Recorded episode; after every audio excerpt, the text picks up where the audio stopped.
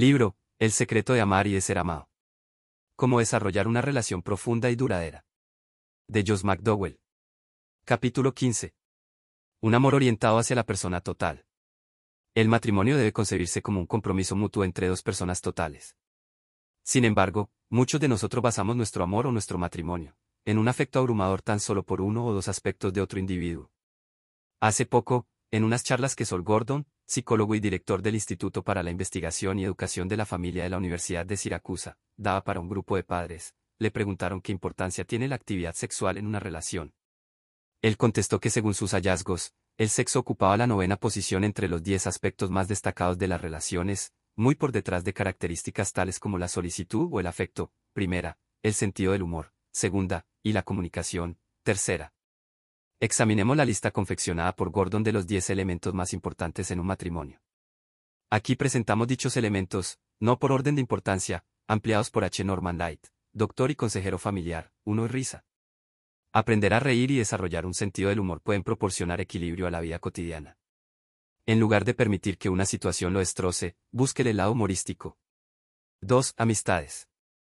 Ustedes tienen amigos de los que disfrutan como pareja pero también tienen otros, de los que disfrutan individualmente. Eso está bien, e incluso es necesario. Su cónyuge podrá satisfacer algunas de las necesidades que usted tiene, pero hay otras personas con intereses y habilidades semejantes a las suyas en la actividad deportiva o el esparcimiento y el pasar ratos con ellas en tales ocupaciones es saludable. 3. Participación. Tengan como pareja un sentido de propósito en algo fuera del matrimonio y del hogar. Al trabajar juntos en algún proyecto o empeño significativo, experimentarán un sentimiento de participación. Algunos matrimonios dan juntos una clase de escuela dominical o sirven en un comité. En mi propio caso enseño con frecuencia en una universidad, en iglesias y en seminarios por todo el país. Mientras yo estoy de pie hablando, mi esposa Joyce jamás se encuentra frente a mí, sino que participa directamente en mi ministerio. Joyce prepara mis cientos de transparencias, conoce el contenido de mis exposiciones y está implicada como si ella misma fuera quien imparte la enseñanza. 4. Sexo. La realización sexual es una expresión de la intimidad compartida. Para que las relaciones sexuales sean satisfactorias, necesitan ir acompañadas de cariño. Demasiados matrimonios se hastían de sus relaciones sexuales y éstas llegan a ser un aburrimiento. Yo he animado a muchas parejas a leer Solomon on Sex, lo que Salomón dice acerca del sexo, de Joseph Dillow, publicado por Thomas Nelson, para obtener algunas sugerencias prácticas acerca de cómo continuar el lado romántico de la sexualidad. La relación sexual forma parte del matrimonio, pero algunas parejas la sobreestiman como si fuera el principal beneficio de la vida conyugal. 5. Compartir. Esto significa hacer partícipe al otro de pensamientos, información, trabajos, proyectos, etc., e incluye tanto lo desagradable como lo agradable. Mientras escribo este libro, estamos ayudando a una nueva perrita ovejera de Cielti a adaptarse a nuestra casa. Se trata de nuestro segundo perro de esa raza, y es una novia potencial para el macho que tenemos. La perrita se llama Ámbar, pero ahora le iría mejor el nombre, Charquitos. Siempre que Joyce o yo cruzamos el área de cocina, jamás descalzos, vamos buscando señales de que Ámbar se encuentra despierta y andando por ahí.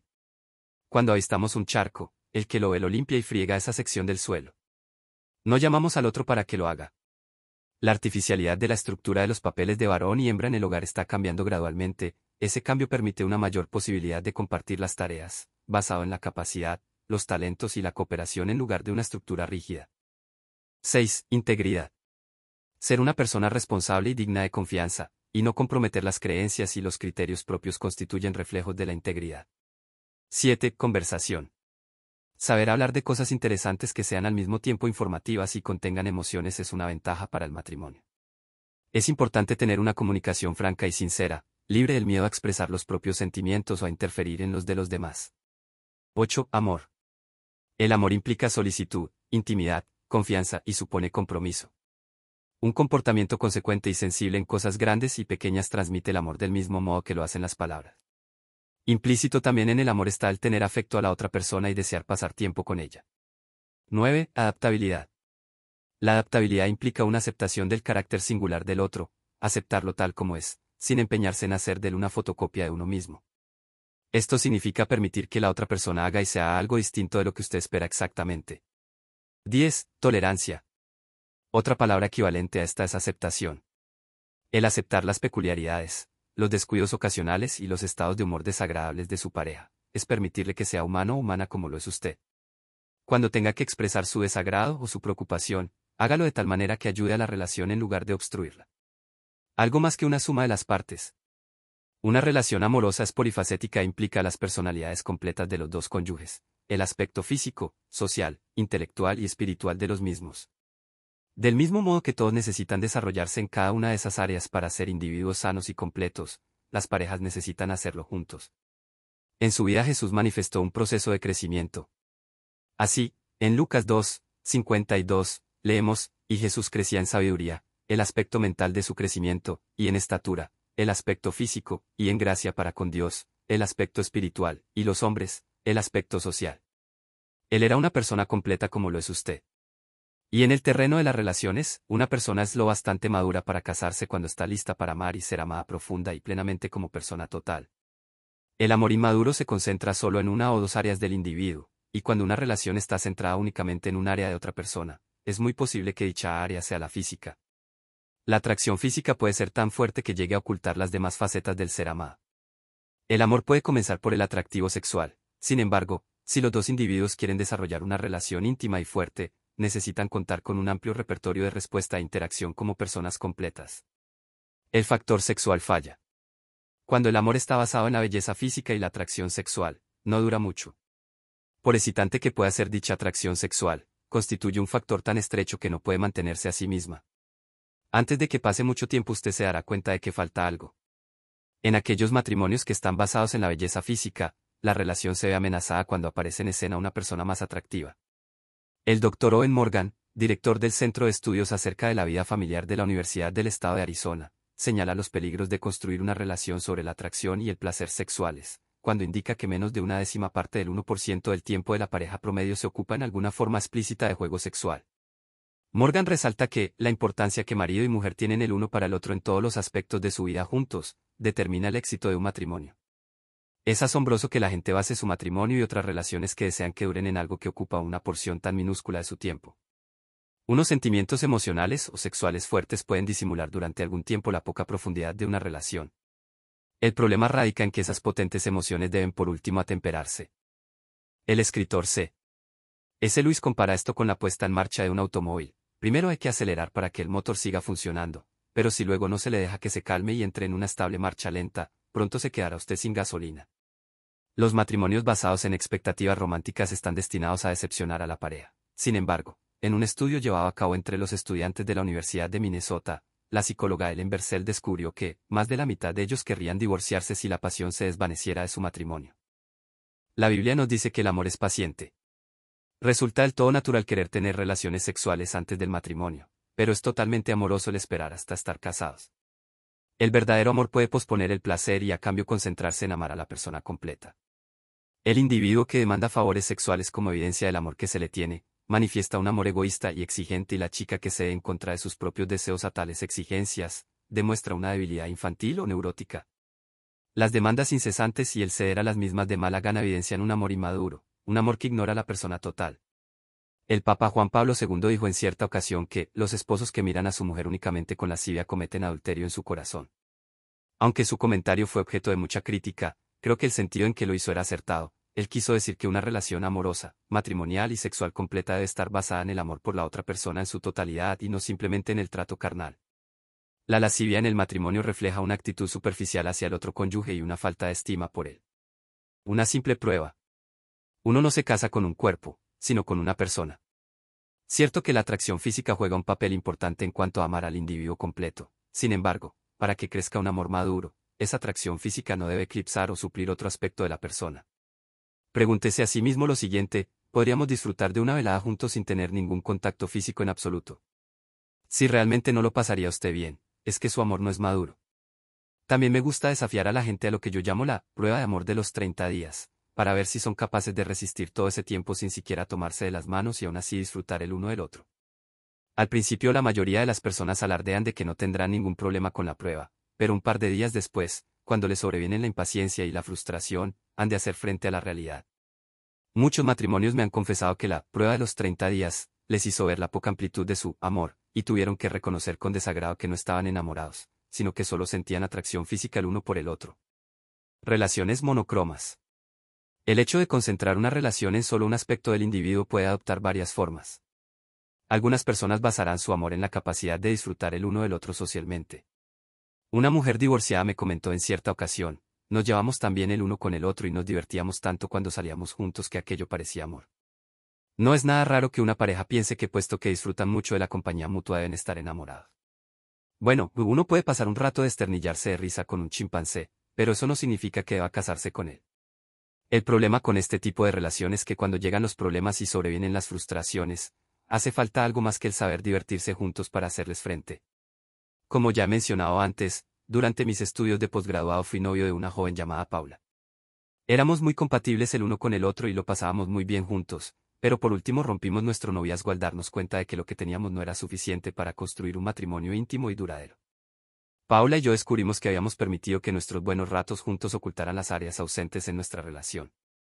Algunas personas se aburren con su cónyuge a menos que estén haciendo algo emocionante. El amor maduro ama al otro por lo que es, y no solo por los buenos ratos que pasan juntos. Otros basan su amor en la parte espiritual de su relación razonando que puesto que oran juntos, disfrutan estudiando la Biblia juntos y han sido usados por Dios para llevar a otros a Cristo, deben estar enamorados. Ya que tienen una vida devocional significativa y los mismos deseos y metas espirituales, deducen que fueron hechos el uno para el otro. A sus ojos el amor a Jesús equivale al amor entre sí. La gente que basa su amor en la proximidad espiritual, pasa por alto el hecho de que Jesús no solo proclamó el Evangelio para la salvación de las almas de los hombres, Cristo también enseñó e hizo preguntas para desafiar la mente de las personas, y sanó sus cuerpos. A él le importaban las relaciones interpersonales de los demás, sus temores y sus esperanzas para el futuro. Jesús se interesaba por la persona total. El aspecto espiritual es de vital importancia, pero no constituye la base para un matrimonio duradero.